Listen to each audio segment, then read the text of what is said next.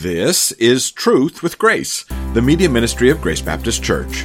We're so pleased you've joined us today as we continue our exploration of the truth found in God's Word and the grace of salvation. Pastor Pierre Rosa is continuing his preaching through the Gospel of Matthew. We're in chapter 13. The parable of the sower is not a hard story to understand. In fact, it's quite simple. But the truths it reveals are very deep. And just to be sure we get the exact meaning of the parable, Jesus offers his interpretation for us in this portion of Matthew. We'll break the interpretation into two parts. Today, Pastor will unpack the four realities of the kingdom of heaven. And then next week, we'll discover the four responses to the king, both parts of which will reveal some of the royal mystery of God's plan for humanity. My name is Brian Schmidt, and I'll have more information for you at the end of this program. But for now, let's listen to today's message from Pastor Pierre. So last week we talked about the analogy of a royal mystery. This week and next week we're going to talk about the discovery of a royal mystery because we're going to discover divine truth here from the very mouth of Jesus Christ. So follow along with me. If you have your Bibles with you, we're going to be in the 13th chapter of the Gospel of Matthew, verses 18 through 23. Jesus says this, Hear then the parable of the sower. When anyone hears the word of the kingdom and does not understand it, the evil one comes and snatches away what has been sown in his heart. This is the one on whom the seed was sown beside the road. The one on whom the seed was sown on the rocky places, this is the man who hears the word and immediately receives it with joy, yet he has no firm root in himself, but is only temporary. And when affliction or persecution arises because of the word, immediately he falls away. And the one on whom seed was sown among the thorns, this is the man who hears the word, and the worry of the word and the deceitfulness of wealth choke the word, and it becomes unfruitful. And the one on whom seed was sown on a good soil, this is the man who hears the word and understands it, who indeed bears fruit and brings forth some a hundredfold, some sixty, and some thirty. Okay, very simple interpretation here of the parable of the sower. Remember, Jesus opened up this next section of discourse here with this simple parable here. Four different types of soils. The very last type of soil sort of breaks the pattern here of what was going on and Jesus explains it. So this week, what I want to do is based on this particular passage here, we're going to look at four realities of the kingdom. The first reality of the kingdom in mystery form, I want you to know that the kingdom has announcers. Jesus doesn't identify them. But we know that there are announcers there because somebody is throwing out the seed. Somebody is broadcasting the seed. But again, he does not identify the announcers. But we can deduct that information just by looking at what Matthew has written so far, along with other parts of scripture here. We have past, present, and future announcers of the kingdom of heaven. So the first part of the kingdom of heaven in mystery form is that there are past announcers, present announcers, and future announcers of the kingdom of heaven. In other words, these are the folks who will sow the seeds of the kingdom of heaven. People called by God to let other people know that the kingdom of heaven is finally here. John the Baptist and Jesus. That's the first group of announcers. John the Baptist and Jesus. Why do I say that? Because one serves as the forerunner of the other. Remember, John the Baptist came to make way, the way for the Lord. A very common practice in ancient times when a forerunner would go before the king and announce to everybody, well, prepare your lives because the king is here. And so therefore John the Baptist was the first one here to announce the kingdom. The Old Testament prophesied that. In Malachi 3, verse 1, for example, we're told that John would be the one sent to clear the way before the Lord. In Isaiah 40, verse 3, associates him with the voice calling from the desert, making the way of the Lord. Now, John the Baptist himself clarifies the temporary nature of his ministry when he says, He must increase, but I must decrease. John 3, verse 30. By the way, that's a very good philosophy of ministry, don't you think? He must increase and I must decrease. Now, the prophetic ministry of announcing the king and the kingdom led to his arrest. Of course, you know the story. And eventually to his martyrdom, he had his head cut off and served on a platter. But as soon as John was incarcerated, Jesus started to announce the kingdom. Matthew tells us this in chapter 4, verse 17. From that time, Jesus began to preach In other words, after John was done, Jesus took over the preaching or the announcing of the kingdom of heaven. So that's the first group of announcers of the kingdom of heaven. The second group I want you to know, the first generation of disciples. That was the second group of announcers commissioned with the task of announcing the kingdom, of sowing those seeds. Now, Jesus recruited that first generation of disciples. There were the 12 who were called apostles, the Bible says, and then there was a second sending of now 70 disciples. But remember, he sent them to Israel first, but the nation rejected the message. And by the end of the Gospel of Matthew, Christ commissioned the disciples not only to go to Israel only, but to go to all of the nations. He says, go to all the nations, baptizing them in the name of the Father and the Son and of the Holy Spirit, teaching them to observe all that I have commanded you. And that's in Matthew 28. But right before his ascension, he reminded the disciples to be his witnesses in Jerusalem, in all Judea, in Samaria, and even to the remotest part of the earth. Again, why church? Because Israel has rejected the Messiah and then the end of the gospel, after the resurrection of Christ, right before his ascension, he said, now go to all the nations and perpetuate the process. In church, the only reason we are here today gathered, and the only reason we are a church now is because the first generation of disciples was faithful to that command. The second generation was faithful to the command. The third generation, the fourth, the fifth, so forth, all the way down through history to you and me. And therefore, obviously, what do we understand our role to be? Well, meet the third group of announcers of the kingdom of heaven. Taking the good news to the whole world would have been an impossible task for that group of disciples. It would have been impossible for them to go to every people group, every nation. That's what Jesus means when he gave them the commission. says, go to all the nations, meaning go to every people group. Well, they didn't speak all the languages.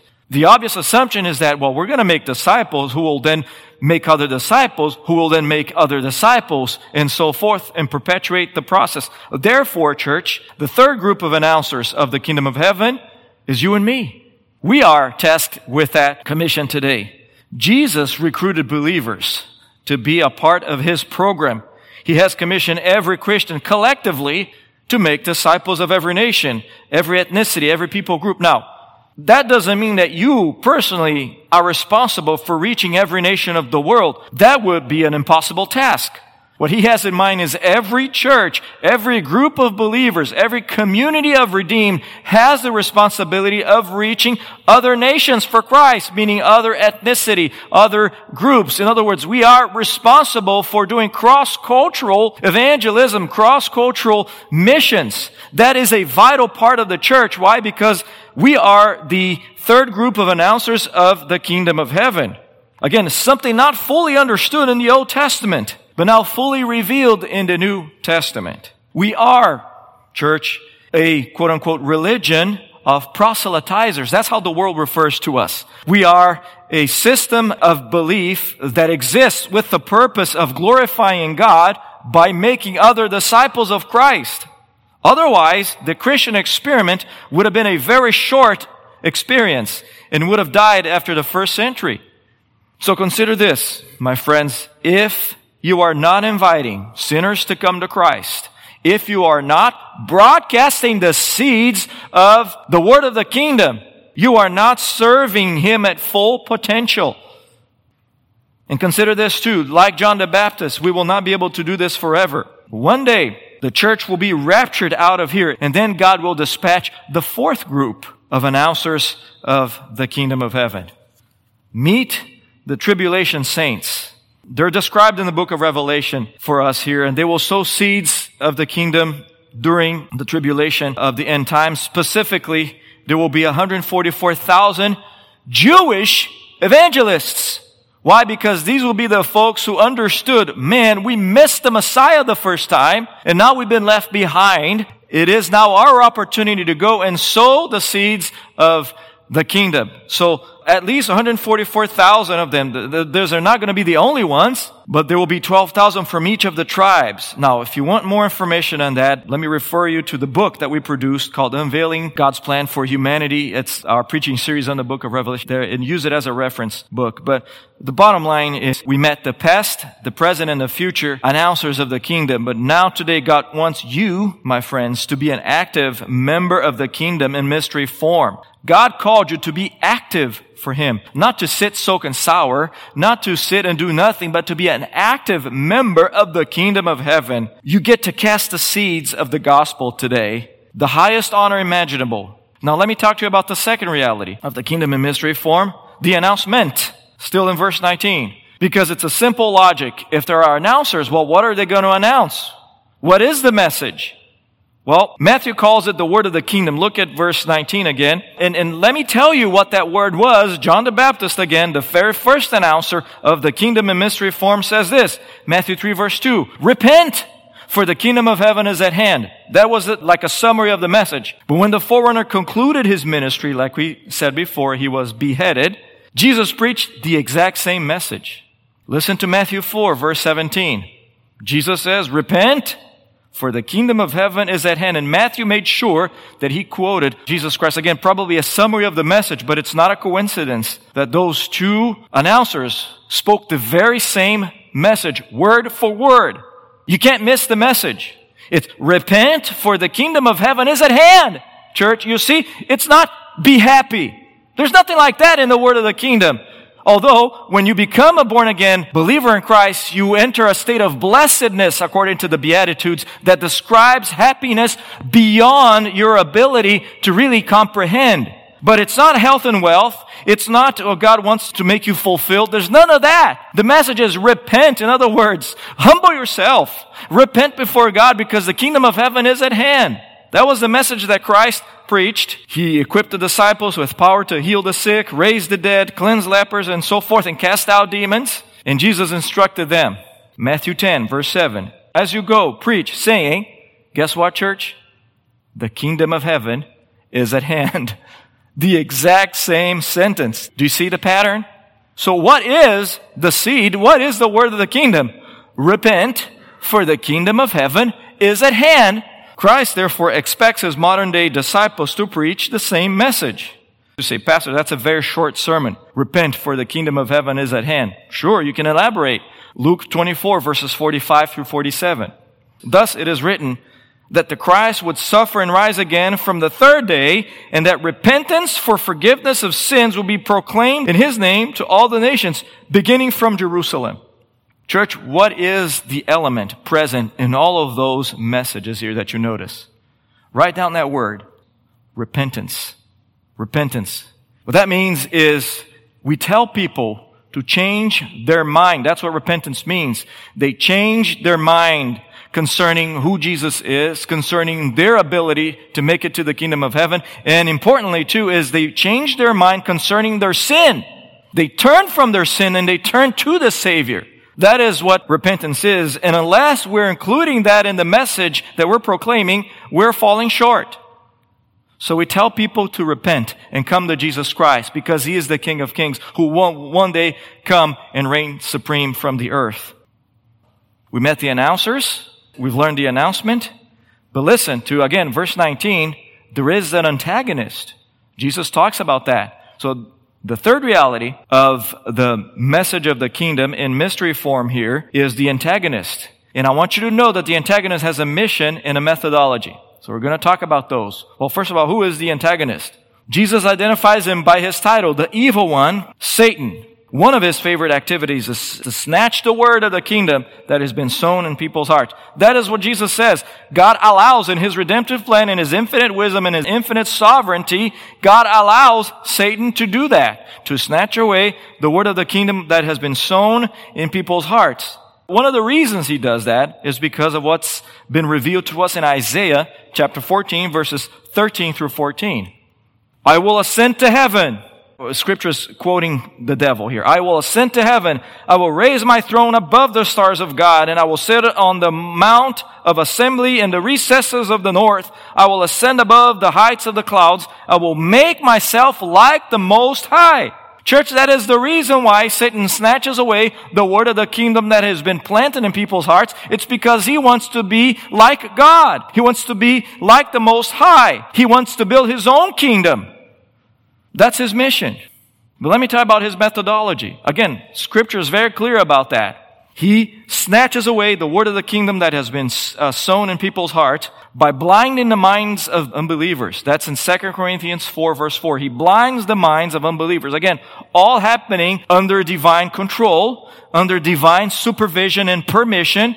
That's his permissive will that Satan will blind the minds of unbelievers so that they will not understand the message of the kingdom. Why? Because according to John 8 verse 44, he is a liar and a murderer from the beginning. He entices the lust of the flesh and the lust of the eyes and the pride of life. 1 John 2 verse 16. Every time you commit a sin, my friends, you touch on one of those three. It's either the lust of the flesh, the lust of the eyes, or the pride of life. Every sin you've ever committed. And here's something else he does, and I want you to write this down. He slanders and assaults the character of believers in an attempt to discredit the message. So while you are sowing the seeds of the gospel, preaching the word faithfully. The devil is behind you, slandering your character, using people to slander your character. Why do I say this? Because the word diabolos, devil, diabolos, means exactly a slanderer. Someone who slanders the character of someone else. So consider this, church. Every time you hear a gossip about someone's character, Every time somebody comes to you and assaults the character of a brother or a sister in Christ, that person is working for the devil. You need to tell that person, I do not want to hear. Stop mid sentence. I do not want to hear. You slander the character of my brother in Christ because that's what the devil does. And you are no longer the son of the devil. So, Satan has been extremely successful in our corner of the world we don't think of Western society as primitive, where folks bow down to wooden images or images of stone. We're more sophisticated than that. We burn incense to our own accomplishments, and we burn incense to our own desires. In fact, we will kill for our desires. Oh, we will never plunge the knife. We will never pull the trigger, but we will murder somebody in our hearts because of our desire to fulfill our pride. So we offer our devotion not to idols of wood or stone, but to self-fulfillment. I love myself way too much than I should. Same's true for you. Because you will defend yourself at any cost, even at the expense of slandering the character of a brother in Christ. But I want you to know, my friends, that this is the work of the devil. Now, for worshippers who gather at the altar of human achievement, that's the religion of the Western society here. There is nothing attractive about the message of the kingdom. A message that promotes self-denial, self-sacrifice, and it states very clearly that man is not able to earn his own salvation. Now, unbelievers are completely unaware of the schemes of the devil. Unbelievers have no idea how to put on the armor of God. Ephesians 6 verse 1. Again, because to them that's a foolish illustration. As a result, they can't see the proverbial birds swooping down to snatch the seed. And here's one more activity of the devil. According to Revelations chapter 12 verse 10, the devil accuses the brethren day and night, the Bible says. So again, my friends, every time you are accusing someone, every time you hear someone else second guess the motive of another believer, they are doing the work of the devil because the one who accuses the brethren day and night is who, church? The devil. So I want you to imagine the following scene. Satan approaches the divine throne, and the scripture is very clear that the devil does have access to God. Read the book of Job. Satan approaches the divine throne and says this, you gotta be kidding, God. You have Pierre over there in Salem preaching the word and shepherding your people. Can you think of anyone more pathetic to do that? Anyone more incompetent? The guy comes from a broken home. What can he say about family and life and godly marriage? His father was on my team. He was an atheist. Or he may say something like this about you. Really? You're going to use him? The former drug addict? The adulterer? To sow gospel seed? Really, God? You're going to use her, the former fornicator? Remember, she had an abortion. Remember, she has a divorce. They both used to serve me very effectively, I might add. What a pathetic team you have, God. But then I want you to imagine God bringing Christ to the courtroom in heaven and says this, well, Let's hear from my son, the righteous one, their advocate, in whom I am well pleased.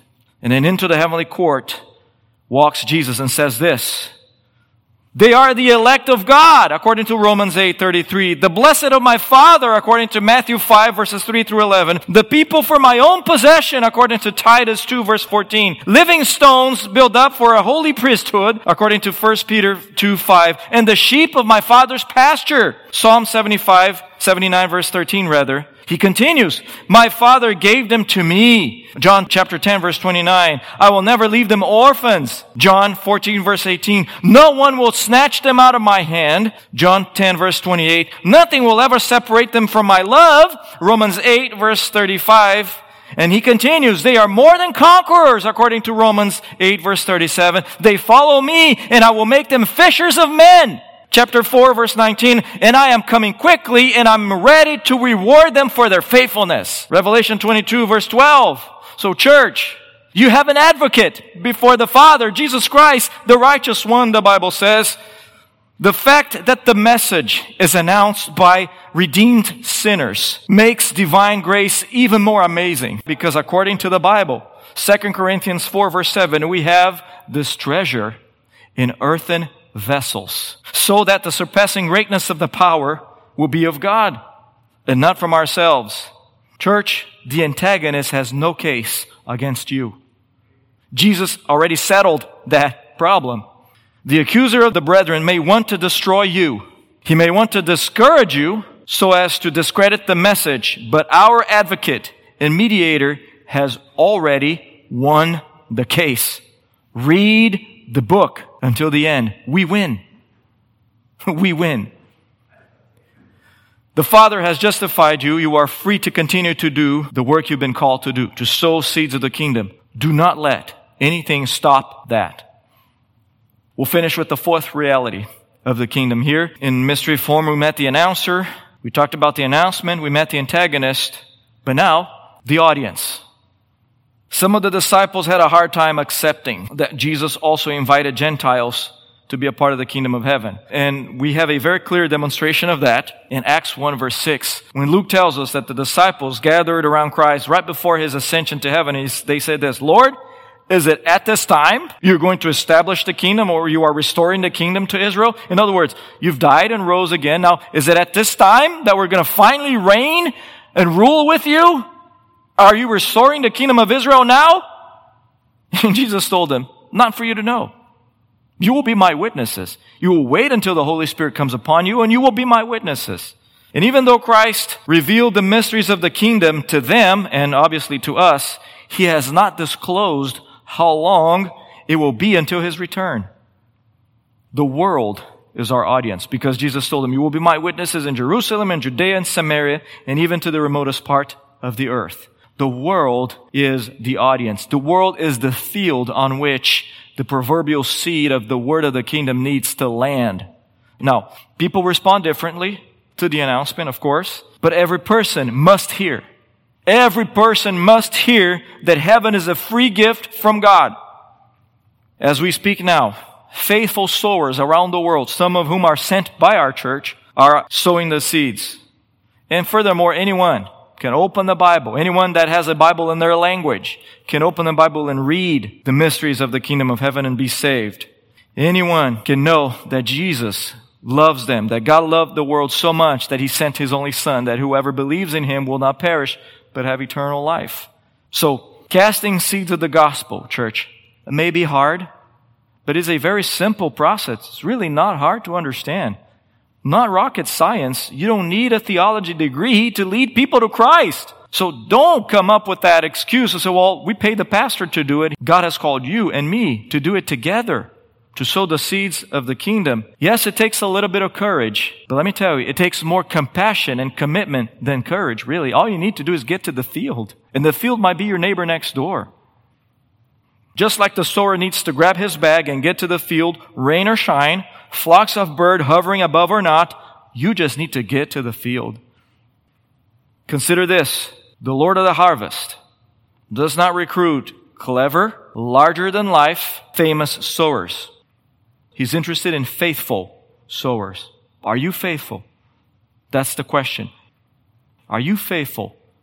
Because if you're not, today is the day to say, Lord, make me faithful.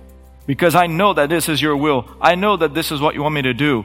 That doesn't mean, again, that you will single handedly win a whole country for Christ. That's not the plan.